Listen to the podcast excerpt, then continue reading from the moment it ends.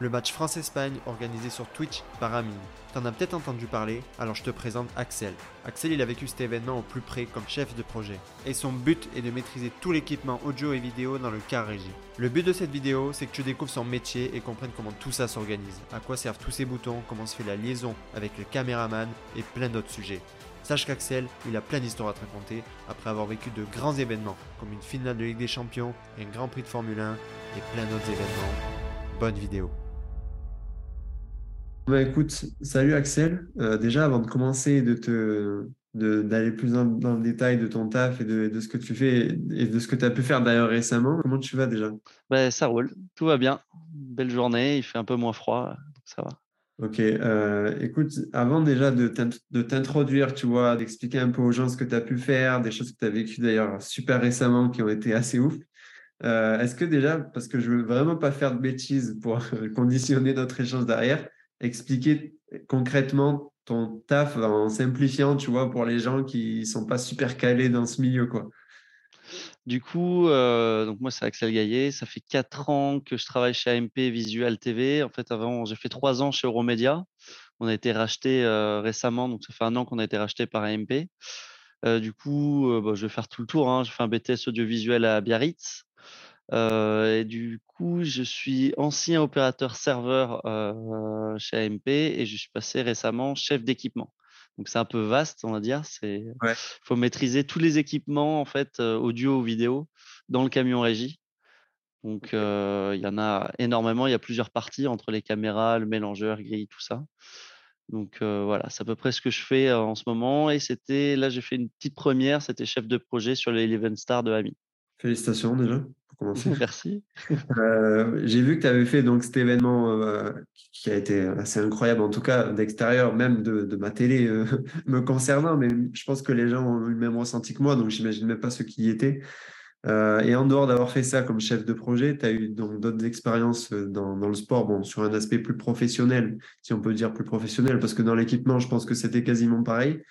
Mais euh, avec des Ligues des Champions, j'ai vu même que tu avais fait une finale, ce qui est complètement fou. En plus, tu es quand même jeune. Je pense que les gens le, voient à l'écran.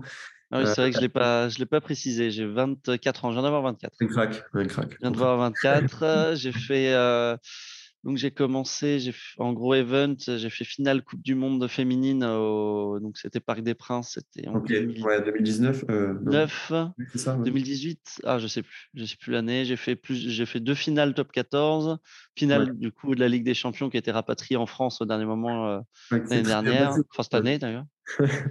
c'était un peu chaud, c'était un peu chaud de partout. Bah, et au final, en fait, l'UEFA il prépare euh, ce genre d'event un an à l'avance. Mmh. Là, comme ça a été rapatrié que trois mois à l'avance, il n'y a eu que trois mois de prépa de l'UFA. Et nous, on n'a pas eu dix jours d'install, mais seulement cinq. Parce qu'il y avait Indochine qui faisait un concert la, semaine, euh, le week-end d'avant.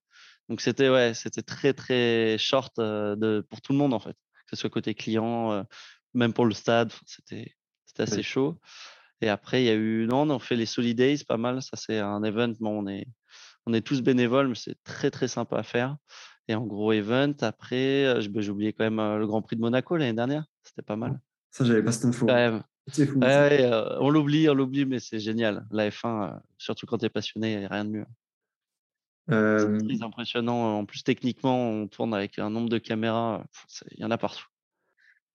écoute, déjà, pour autant déjà parler de l'actu un peu, parce que, comme je le disais, il y a eu ce dernier événement euh, avec Amine. Donc, pour ceux qui n'ont pas trop suivi, pour l'expliquer très très rapidement, c'est donc un match de foot, confrontation entre des streamers, euh, créateurs de contenu français et espagnols. Donc, ça s'est passé euh, au stade Jean-Brun, à Paris, où tu, du coup, as été dans l'équipe, comme tu le disais, comme chef de projet sur cet événement. Tu as couvert cet événement. déjà, je ne sais pas où vous êtes positionné déjà d'ailleurs. Où est le bus C'est toujours au même endroit? C'est à proximité à l'intérieur? on, a une aire régie à Jean-Brun, il est situé à l'extérieur. On est à l'extérieur du stade, sur une petite zone à l'extérieur. on, plutôt côté Parc des Princes, en fait. On n'est pas très loin du parc. Mais on est toujours au même endroit. On n'est jamais en VDI à l'intérieur comparé au Stade de France. Paris, Parc des Princes, on est à l'extérieur. À Paris, on est souvent à l'extérieur. Mais voilà, on est à ce niveau-là. On avait donc, nos deux camions. donc, on a un quart de régie et un quart d'accompagnement. Ensuite, on a les deux camions d'Okai pour la vidéo arbitrage, la VAR. Et un petit camion supplémentaire pour nous, hein, un extender pour la, à la chef, pour tout ce qui est stead chef pour les caméras, pour les caméras chef. Ok, ok. Voilà à peu près le, le dispo physique, on va dire. Ok, et avant de parler de vraiment, entre guillemets, ton taf sur place, déjà, comment tu as ressenti le truc, toi qui as fait pas mal de gros événements, tu vois, où j'imagine quand tu fais une finale, enfin, toutes les finales que tu as faites, même, tu sais, il y a toujours une atmosphère un peu, pas électrique, mais ça dépend des événements, mais une finale, c'est une finale, tu vois. Comment toi, mmh. tu as ressenti le truc, du coup, sur un événement qui était que de l'entertainment?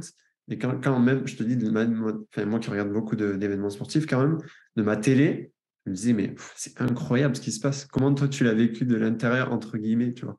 Ouais, bah c'est comme une finale. Comme tu l'as dit, c'est comme une finale, euh, sincèrement. En plus, c'était une première. On gère aussi euh, l'aspect euh, diffusion et tout le côté à streamer sur Twitch qui est assez nouveau, vu qu'on c'est la première fois qu'on fusionne vraiment le digital et, le, et la télé. Donc ça, c'était très... Moi, ça m'a beaucoup préoccupé. Comme c'était une première, il fallait pas louper. Puis sans Internet, euh, il reste plus que 20 000 spectateurs, donc c'est pas, c'était vraiment le plus, le plus important au final. Mais c'est vrai que c'était une grosse, grosse pression parce qu'il y a plein de, de petites nouveautés qui on voit pas forcément à l'écran, mais nous derrière techniquement, bah, on faut s'adapter à un nouveau client. Bon là, euh, Carnage était vraiment incroyable. Côté client, il a fait un taf de, de malade mental, de zinzin comme il dit euh, souvent. Mais vraiment côté client, c'était génial. Puis voilà, il y a plusieurs, on a on a utilisé de la réalité augmentée qui est assez nouveau aussi. Donc, il y avait plein. Il y a eu, bon, la, plus grosse base quand même de tout l'événement, techniquement, c'est un match de foot. Donc, c'est ce qu'on fait. On en fait euh, à l'appel entre la Ligue 1, la Ligue 2, euh, les différents championnats, euh, la Ligue des Champions, l'Europa League. Enfin, on a énormément des matchs à l'année. Mais c'est vrai que c'est un poil différent parce qu'on avait physiquement, on a mis les casteurs pas au même endroit. On gérait aussi le deuxième flux espagnol qu'on redonnait après à la main à une autre boîte. Enfin, c'était quand même, c'était big. C'était un gros, gros event. On avait énormément de caméras. On avait pas mal de remotes. On avait, enfin, ouais, c'était un, drone aussi. Remote, c'est quoi? Les remotes, en fait, c'est des caméras euh, que tu peux contrôler à distance. On avait mis une dans chaque vestiaire et une dans le hall. Et comme ça, après, tu peux voir à peu près le. Ça veut dire que tu peux bouger comment? C'est des angles ou c'est carrément. Ah, bah, tu peux. Euh, alors, tu peux pas faire un 360 complet avec la caméra, mais en fait, tu as, as, la caméra, puis elle se dirige euh, vraiment, tu peux, la, tu peux zoomer. Euh, c'est pas mal. Ça permet de suivre les joueurs un peu dans ce, à la place de mettre quelqu'un avec une énorme caméra qui se balade dans la vestiaire, c'est pas agréable. après, c'est très, enfin, au final, les caméras vestiaires, à part au rugby, elles sont vraiment, vraiment utilisées mais souvent au foot, elles sont refusées. Les équipes, elles n'aiment pas. Et d'ailleurs, à la, mi-temps, on n'a pas vu celle de l'Espagne, forcément. Mais ouais, ouais, c'est une très bonne. Moi, j'adore ce format de pouvoir suivre les équipes en, warm-up, tout ça. Mmh. Mais c'est vrai que c'est pas du tout développé sur la Ligue 1. Il y a beaucoup de règles et de frontières, on va dire, qu'on ne peut pas dépasser sur le foot professionnel en ce moment. Comme par exemple, je ne sais pas si tu as vu le, si tu te rappelles du plan où tu as un cadreur qui rentre sur le terrain pendant un coup franc, qui va même jusqu'à faire le tour du gardien? là, comme ça, non, je vois pas. Mais... Et ce plan, et ce plan-là, c'est impossible à faire en vrai parce qu'en Ligue 1, tu peux pas te balader comme ça sur le terrain avec une caméra, mais que ce soit en Ligue 1 ou en, dans n'importe quelle compétition. Hein. nous, on a interdiction de rentrer sur le terrain et ce qui est bien, c'est que là, ça laisse de la liberté ça laisse plus de liberté vu que c'est un. Bon, déjà, c'est pas vraiment une compétition qui compte avec une ligue officielle, tout ça. C'est vraiment, c'est un peu un show match, quoi. Mais c'était important. Ils étaient, tout le monde était à fond. Hein. Les deux pays, même si c'était comme un, un show, enfin, c'était une finale hein, pour, pour tout le monde hein, au final. mais c'est en fait quelque part, toi, avais, ça devait être cool pour vous aussi qui avez toujours l'habitude d'avoir, je pense, des chars, des trucs. Là, quand on voit même l'entrée d'Inox, ah ouais, c'est génial. Le caméraman qui lui passe devant, techniquement. Voilà, c'est ça. C'est le même exemple que le coup franc au final. Ouais, ça n'impacte pas tellement, je pense, le, fait que les, sportifs puissent bouger ou pas sur, une, sur un temps de changement où, il y a, où il se passe ah rien. non, sur un, sur un temps mort comme ça, c'est génial. En termes de plan, le, enfin, c'est vrai que le côté rotation autour de lui, ça donnait une dimension incroyable, je trouve, au plan. Et je me suis dit, mais en fait, ce genre de plan, c'est vrai que je ne l'ai jamais vu euh, en tant que spectateur. Je n'ai jamais eu ce truc d'une entrée avec un mec, euh, avec une rotation autour de lui. On voyait qu'il y avait des nouveaux plans, même d'extérieur, tu vois. Ouais, bah c'est ça. C'est là, là où il y a de la, plus de liberté. Et je pense que ça va être intéressant de travailler sur des événements comme ça sur, sur Internet, sur le web, parce mmh. que tu vas pouvoir un peu euh, casser les, les codes de la télé. Bon, tout en respectant bien sûr certains codes qui seront universels. Mais c'est ça que j'aime C'est le côté artistique où tu peux aller chercher là le plan d'inox, ça tombe bien en plus. C'était pas, on s'y attendait pas à son entrée un peu un peu folle. et c'est trop bien. Avec lui, hein. C'est dur de l'anticiper. Ah, tu peux pas, tu peux pas. Il, est trop fou. Et, euh, et, donc, tu l'as dit rapidement au début, tu as fait un BTS audiovisuel. Pour le coup, tu sais, je trouve que dans le, dans le foot ou dans n'importe quel métier, tu vois, il y a plein de gens qui rêvent de travailler dans ce milieu parce que il y a beaucoup de gens qui sont fans de sport. Et La passion, hein. C'est ça. Et, hein. Et au final, il y a beaucoup de métiers qu'on connaît, tu vois, euh, le, sportif, l'entraîneur, le, kiné pour ceux qui sont dans le médical et qui aiment le sport, etc. Et il y a certains métiers comme le tien où vous êtes un peu invisible et pourtant, euh, au final, c'est vos plans qu'on voit pendant 90 minutes, tu vois, quelque part. Euh, comment tu as connu, découvert ce, ce, métier pour finalement te dire, est-ce que tu vois, quand tu as fait un BTS, dans ta tête, tu disais, j'aimerais trop faire ce métier ou est-ce que c'est en arrivant, tu t'es dit, OK, il y a ces opportunités-là, je ne savais pas, tu vois Comment ça s'est fait dans ta tête? Alors, c'est assez surprenant ce qui s'est passé, c'est que j'ai fait en fait la Paris Games Week, donc plusieurs années à Paris, et j'ai rencontré Vitality Neo, qui est le, je sais pas si tu connais. Ouais, ouais, ouais. Voilà. Et du coup, j'ai échangé quelques mots avec lui, et je me suis dit, bon, quand j'étais euh, quand j'étais gosse, enfin gosse, quand j'étais plus jeune, je suis toujours un peu. en fait, quand je l'ai rencontré, on avait beaucoup parlé donc e-sport euh, sur Call of Duty notamment, et je lui ai dit bon, dis-moi quelles études tu as fait? Moi, je veux faire la même chose que toi. Je veux être manager d'une équipe et tout. Et il m'a dit j'ai fait BTS audiovisuel, option montage. Et je faisais un peu de montage, bon, YouTube comme tout le monde, hein, chacun avait sa chaîne. Et je me suis dit, bah tiens, je vais m'orienter là-dessus, même si je trouvais ça un peu bizarre de faire un BTS audiovisuel pour être manager d'équipe. Mais bon, je me suis dit, ça doit aider. Euh, allez, on fonce euh, à l'aveugle. J'ai fait les, du coup, j'ai fait des portes ouvertes. Euh, quand il y a, alors, période de l'année, toujours les portes ouvertes de toutes les écoles. Donc, j'avais fait des portes ouvertes à Bordeaux et il m'a expliqué en mode ne fais pas montage, fais donc c'est option exploitation où tu touches à tout.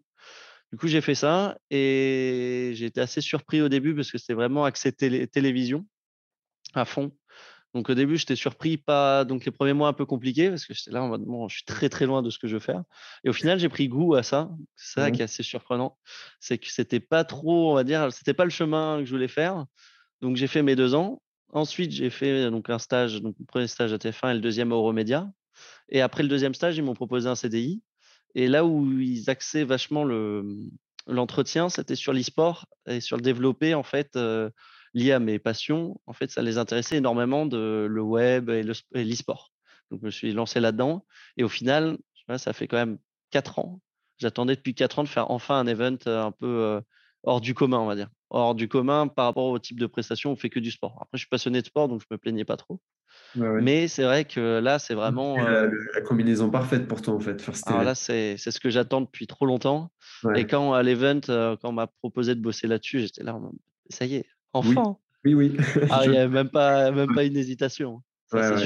et, et, tu vois, on, on, en a fait allusion deux, trois fois en rigolant, mais vu que tu as 24 ans, euh, tu as eu, j'imagine, un enchaînement d'opportunités aussi parce que je le disais, enfin, final, nombre de finales que tu as faites, euh, ces événements-là, une finale de des Champions, j'imagine que quand on est fan de sport, c'est déjà une petite consécration. Quand tu fais un événement comme ça de e-sport, qui est un, énorme truc en France, euh, pareil, comment euh, tu dirais, tu vois, que tu as, fait, qu'est-ce qui a fait dans ton chemin qu'aujourd'hui, à 24 ans, tu te retrouves avec des, des opportunités et un bagage comme ça, tu vois? Est-ce que c'est des rencontres? Est-ce que c'est, tu vois, comment tu t'es démarqué, quoi? Bah, je pense que c'est le plus important, c'est le social, je dirais, dans notre métier, vu qu'on rencontre énormément de monde. Et c'est que du. Enfin, c'est énormément. Ça joue beaucoup sur les contacts. Et après, il y a l'aspect réseaux sociaux. Tu vas te faire. Donc, il y a des clients qui vont te découvrir via Twitter, LinkedIn. Après, il y a eu énormément d'opportunités. Je les ai saisies et j'ai la chance d'avoir fait autant de ça. Hein. Autant de prestations aussi grosses pareil, hein, sans euh, les histoires, malheureusement, euh, sans ce qui s'est passé pour la Ligue des Champions, normalement, j'aurais jamais dû faire cette finale. Oui, j'imagine. Et euh, donc, quand je t'ai découvert, du coup, tu en parlais de LinkedIn, qui est un réseau social pro pour ceux qui vraiment connaissent pas. J'ai donc, je, t'ai découvert un peu par hasard sur mon fil d'actualité. Tu sais, tu t'as mis une photo où on voit tous ces écrans là qu'on voit toujours quand on voit la régie là. C'est un peu l'image cliché de, ouais, la régie. Exactement, exactement. Et pour ça que je, trouvais ça cool aussi de, tu vois, de parler avec quelqu'un qui est dans le milieu. Parce que nous, d'extérieur, moi, je connais un peu la vidéo, mais euh, juste de, mon appareil, tu vois. Et toi, il y a vraiment, il y a je sais pas combien d'écrans, il y a je sais pas combien de boutons. Est-ce que déjà, pour les gens vraiment d'extérieur, tu peux expliquer en gros les actions que tu dois faire, tu vois, en simplifiant un peu, euh, avec tous ces écrans et tous ces boutons? Pourquoi il y a autant de trucs, quoi, tu vois? Ouais, bah en fait, le, on va dire, on va déjà poser pas mal de questions, c'est assez rigolo et c'est très compliqué à y répondre. Mais on va dire que le plus, j'ai essayé de le, on va voir si tu, tu vas me dire si je dois expliquer différemment. Mais en gros, euh, sur un événement comme ça, on a une trentaine de caméras. Mmh. Donc déjà, c'est pour ça que tu as un énorme, donc as un panel avec plein de boutons qui permet au réalisateur de choisir quelle caméra il veut à l'antenne. Donc déjà, sur le papier, qui dit 30 caméras, dit 30 boutons. Ensuite, si tu veux, euh, par exemple, mettre une double fenêtre avec euh, une caméra à gauche, une caméra à droite, bah, du coup, il faut encore d'autres boutons pour dire, bon, ben, ces boutons, c'est les 30 caméras qui vont à gauche. 30... J'exagère un peu parce qu'heureusement, on ne fait pas comme ça, sinon on perd un temps fou. Mais déjà, ça aide. Et puis, qui dit 30 caméras dit 30 écrans, parce qu'il faut, faut, avoir euh, ces 30, une visu de ces 30 caméras. Ensuite, il faut une visu... un visuel de ce que tu es en train de, de, de diffuser, en fait donc ça fait un écran en plus. Un visuel de ce que tu peux préparer en amont de diffuser, tu as tout ce qui va être des effets graphiques, tout ça. Donc tu cumules et ça fait énormément de énormément d'écrans, énormément de boutons pour chaque machine, pour chaque. Enfin, c'est un truc de, fou. Mais c'est vrai qu'on s'habitue, nous, automatiquement, à, vu qu'on enfin, passe notre, beaucoup trop de temps, enfin, beaucoup de temps dans ces, dans ces camions, on s'habitue à notre matériel, mais c'est vrai que la réaction de tout le monde, quand ils rentrent quand ils rentrent dans un car, moi, mes parents, ils étaient là, mais c'est quoi ça? Ça va être génial à rentrer. Euh, et, d'ailleurs, vous avez combien de temps avant quand vous faites un événement du coup? Parce que tu dis que vous passez beaucoup de temps dedans, c'est vraiment très longtemps avant? Alors, ça dépend. Là, par exemple, une finale, on y était cinq jours avant. Oh mais parce qu'il y a un nombre. Alors, la finale, moi, je suis tombé. Euh... Alors, pourtant, en faisant des matchs tous les week-ends, tu t'habitues un peu au dispositif, mais euh, des... les finales, je ne je sais même pas si on peut s'habituer à un dispositif comme ça parce qu'on s'est retrouvé où on avait des, toutes les chaînes du monde qui étaient là. Donc chacun, en fait, avait des camions de, de même, même plusieurs clients, enfin plusieurs mêmes chaînes, mais selon euh, Tabine, France, Espagne. Enfin, il y avait un nombre de camions. J'ai pris juste une vidéo de la VDI en, en baladant autour de la VDI. Et tu avais, mais, avais 30 camions régie. La VDI, c'est quoi d'ailleurs exactement? La VDI, alors j'ai plus le, ce que signifie VDI, mais en gros, c'est le tunnel. Tu un tunnel sous le stade, sous le terrain. Et donc, c'est là où on a accès. Nous, on met nos camions et en fait, tout le terrain, euh, tu as des points pour raccorder les caméras.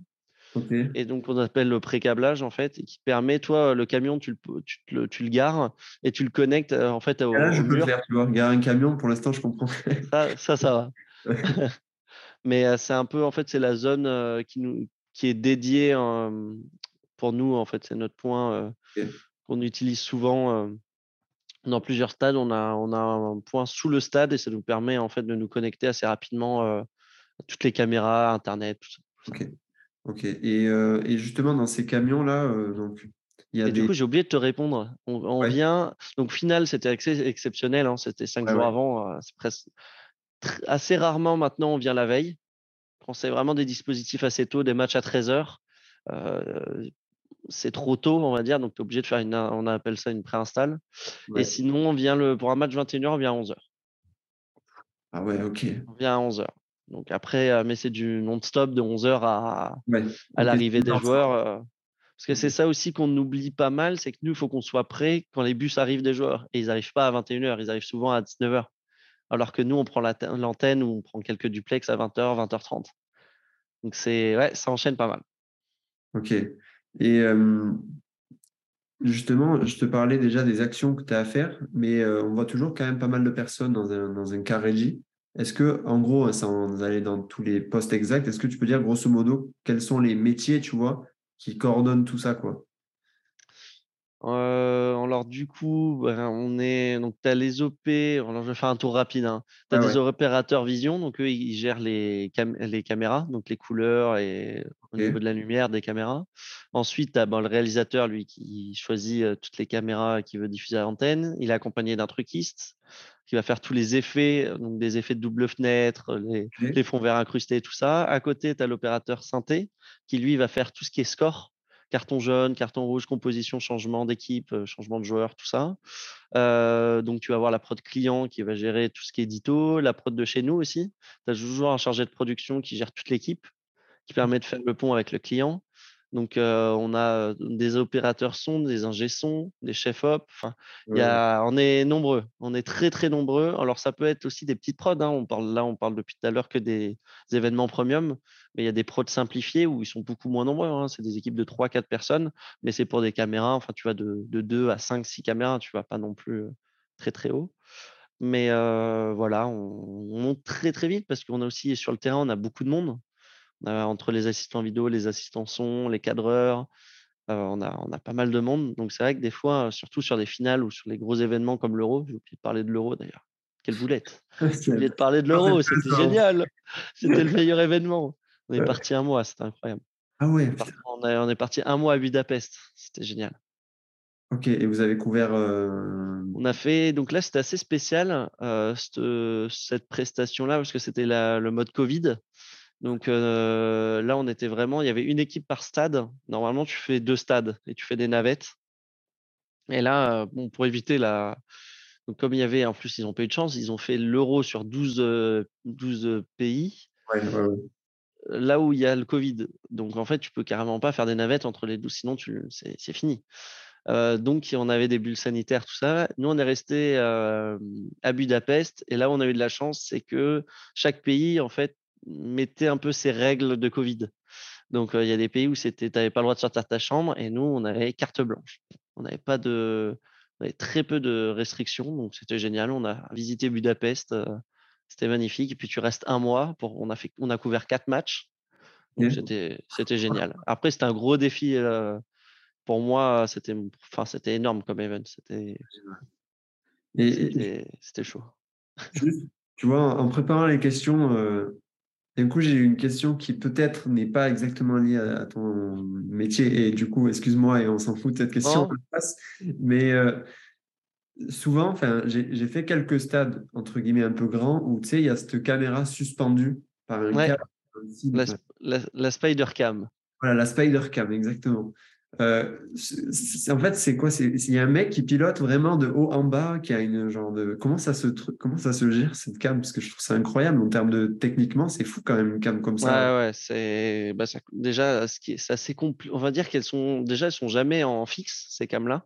Elles sont toujours rajoutées à chaque event, donc euh, c'est pour ça des fois au parc où tu l'as, des fois non. Sur les, ah, au stade de France, en fait, c'est euh, c'est un moyen extraordinaire. Moi, je trouve cette on peut pas le faire au drone encore aujourd'hui parce qu'à cause des autorisations, euh, tu peux pas faire voler. Euh, ce qui est normal, hein, parce que si le drone il s'écrase sur le sur le public, ça serait, dur. Mais euh, sinon, ouais, c'est en fait, si je dis pas de bêtises, je suis pas un expert là-dessus à ce niveau-là. Mais je crois qu'il y a deux, tu as deux pilotes.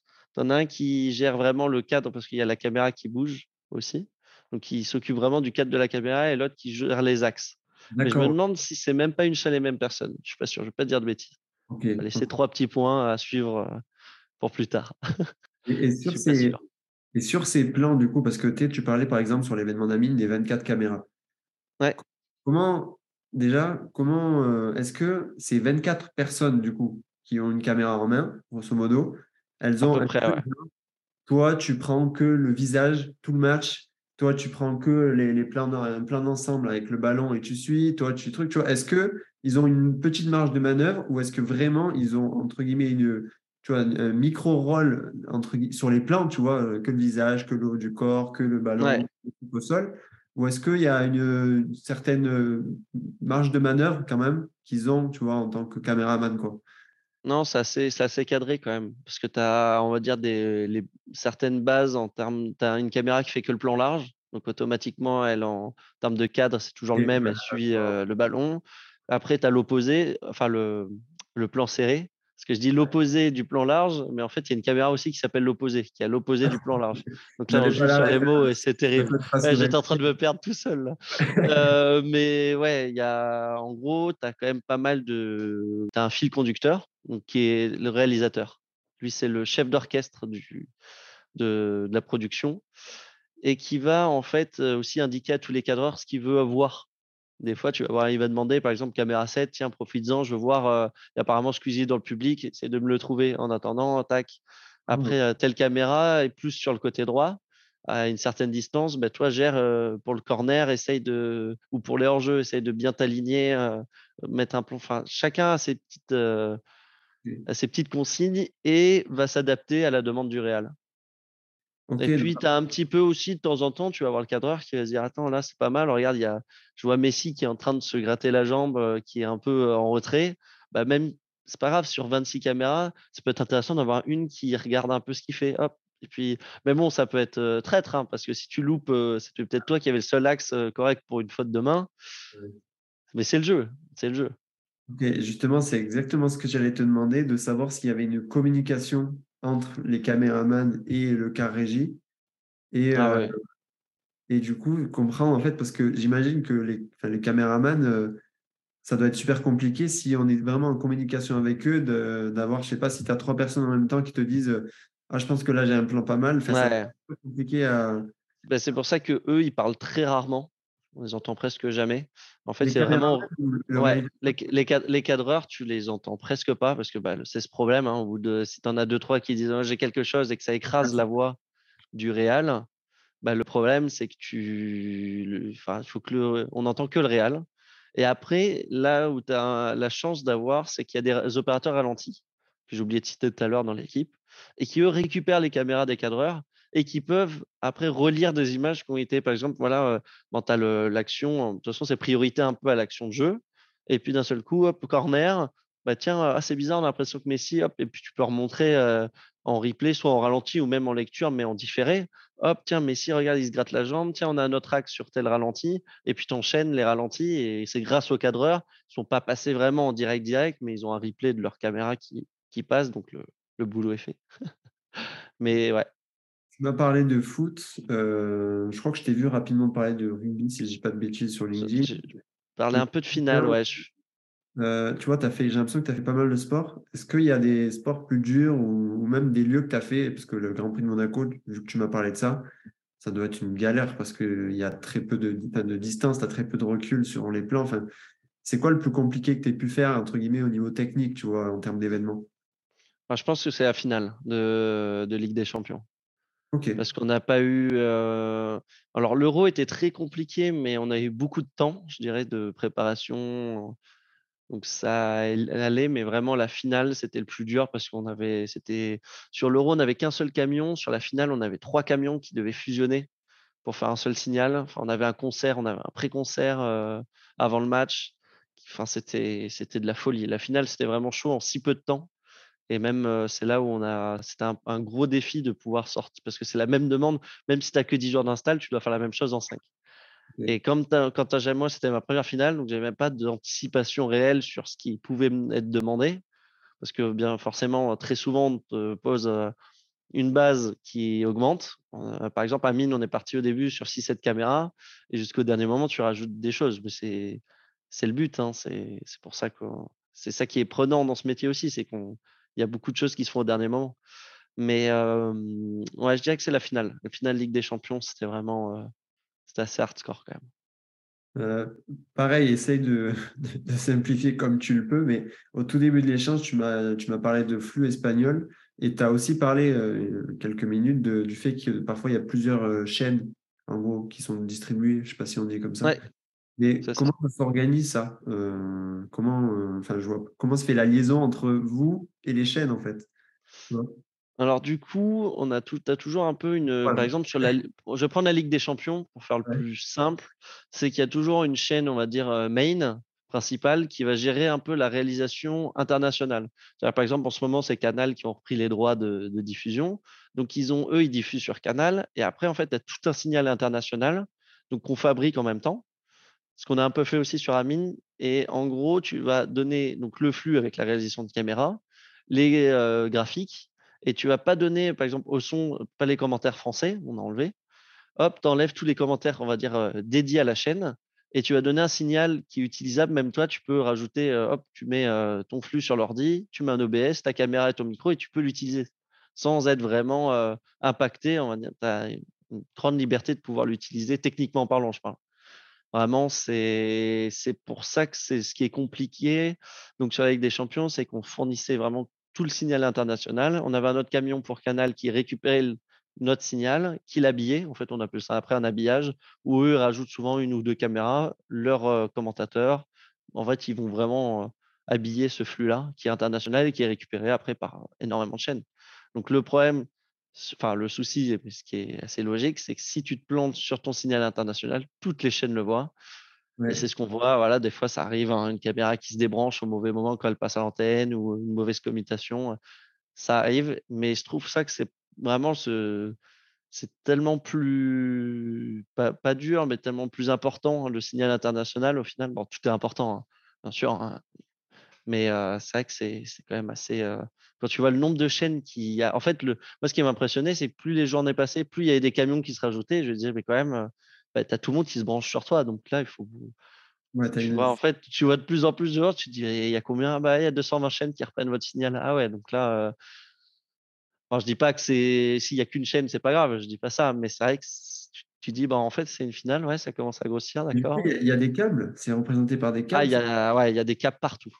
Il y a des mmh. câbles partout, il y a carrément un centre. Enfin, c'est à l'appel. Ah, et tout ce qui est. Bah, c'est ça le problème. C'est... Enfin, pas le problème, mais c'est qui dit beaucoup de caméras dit beaucoup de câbles, plus de chaînes, donc il faut rapatrier le signal à chaque chaîne. Et puis, ils prennent pas forcément que le signal qu'on fabrique, ils prennent des fois aussi autre chose. Enfin, c'est multiplié. et donc là, ça te fait des câbles partout. Et puis, c'est là où as, si tu as un souci sur un câble, ça peut être vite la panique de savoir tout le chemin avec tout le monde. C'est comme, euh, comme les boîtiers de fibres chez les gens. Tu as tout le monde qui se plug au même endroit, puis tu sais plus où c'est.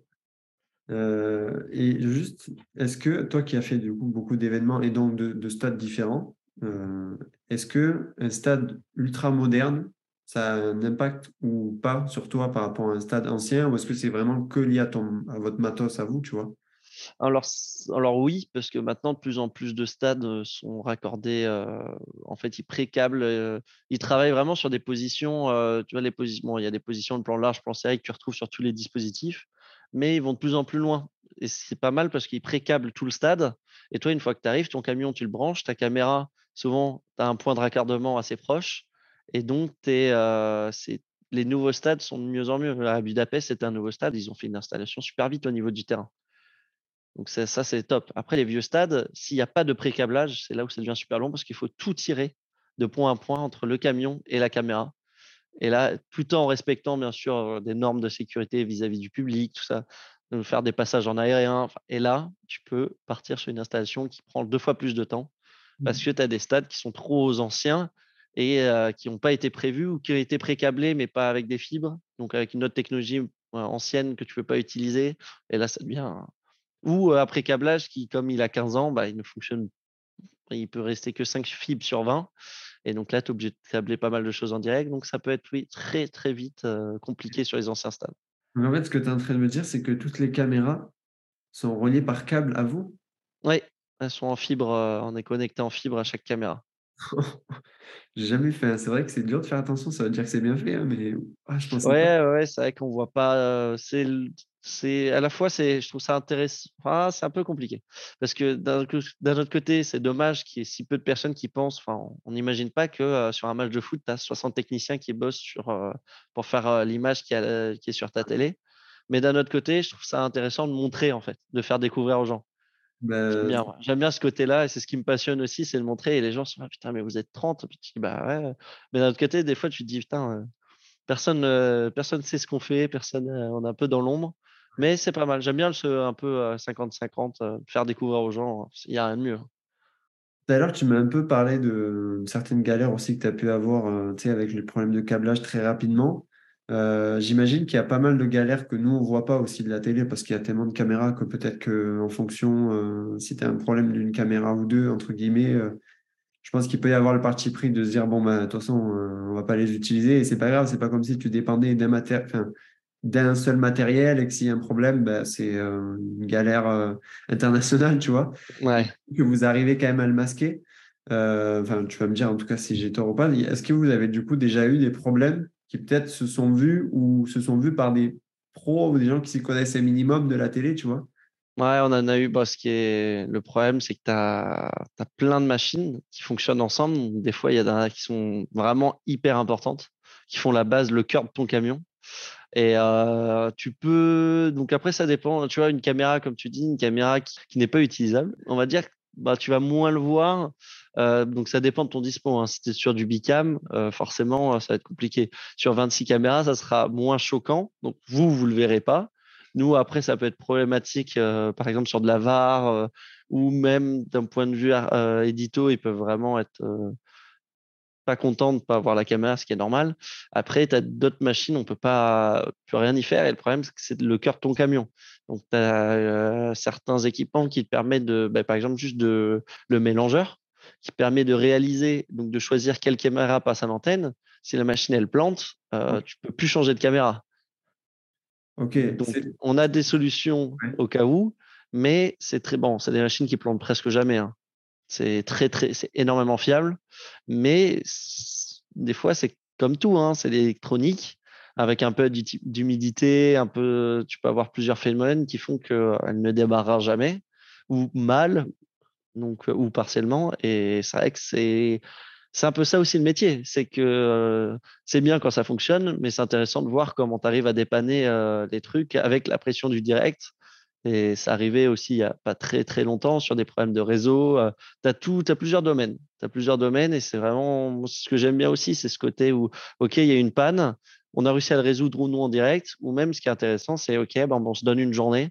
Qu'est-ce qui s'est passé? Pourquoi on essaie de reproduire les mêmes symptômes et de corriger le truc? Ok. Et c'est quoi le, entre guillemets, d'après toi, hein, le plus gros problème que tu aies pu avoir dans ton activité?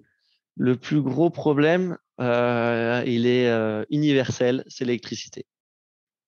C'est que tu peux avoir des soucis, euh, bah, par exemple, plus d'électricité dans toute l'enceinte du stade. Bah, là, ça pose problème. Parce que toi, tu n'as plus d'électricité, il n'y a plus d'éclairage sur le terrain, il n'y a plus rien. Et là, c'est un blackout, style blackout. Donc, c'est. Et puis le problème, c'est voilà, c'est alors là, sans jus, tu ne peux rien faire.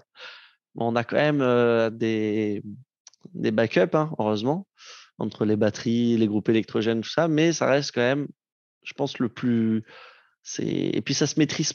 C'est très compliqué à maîtriser, les, je dirais, l'électricité. C'est qu'on a des appareils de mesure et tout, mais tu peux arriver à des moments où, bah, si tu as un problème, ton car est disjoncte, il faut savoir pourquoi il disjoncte, où il disjoncte, est-ce que.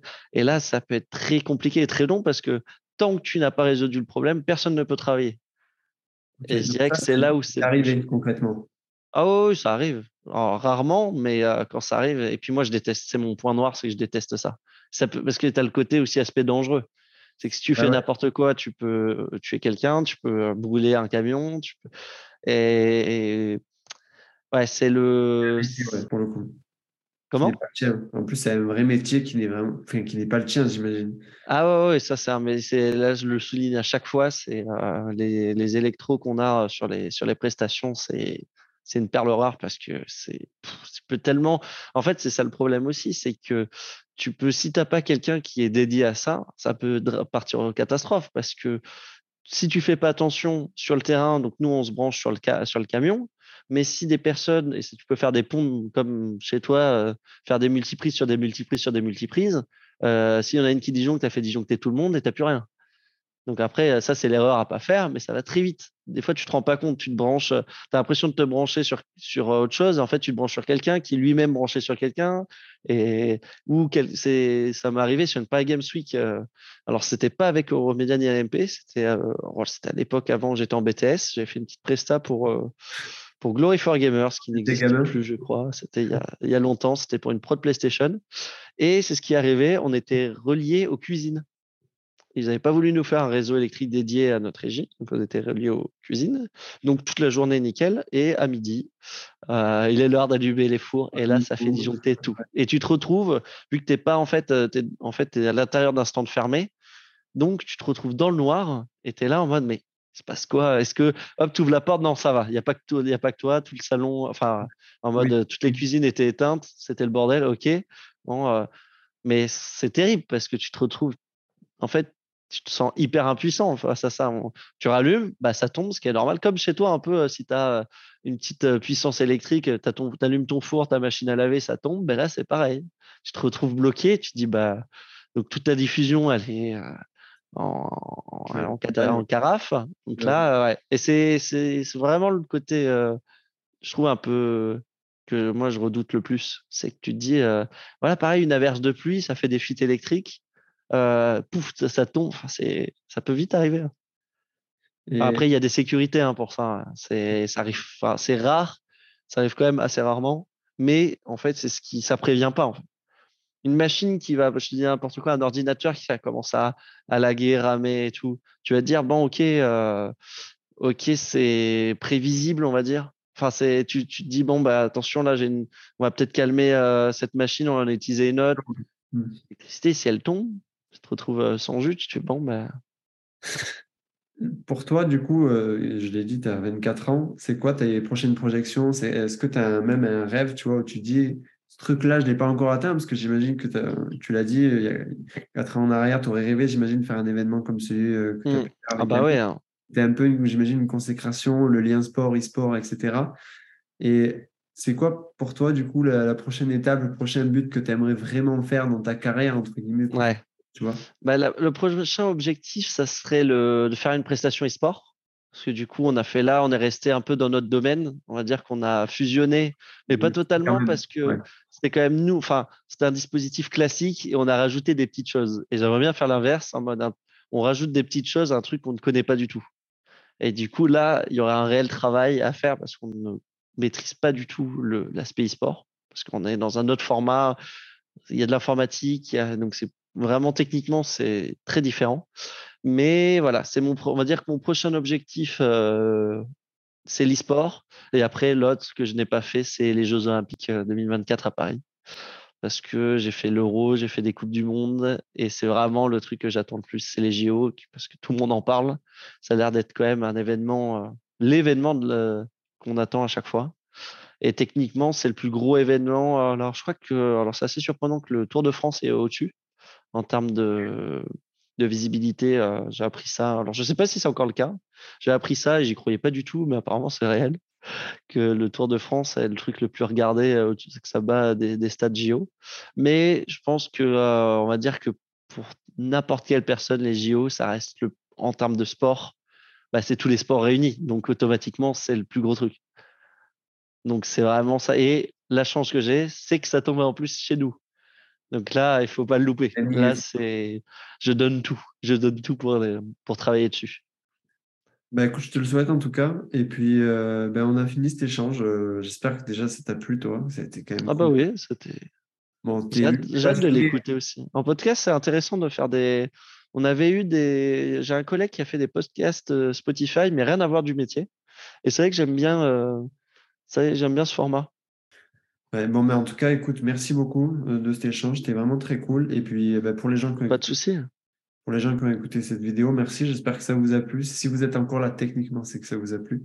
Donc merci, n'hésitez pas à liker, commenter, partager et puis donner votre avis, ce que vous avez pensé de cet échange qui était très cool. Et puis je vous dis à bientôt pour une prochaine vidéo. Ciao ciao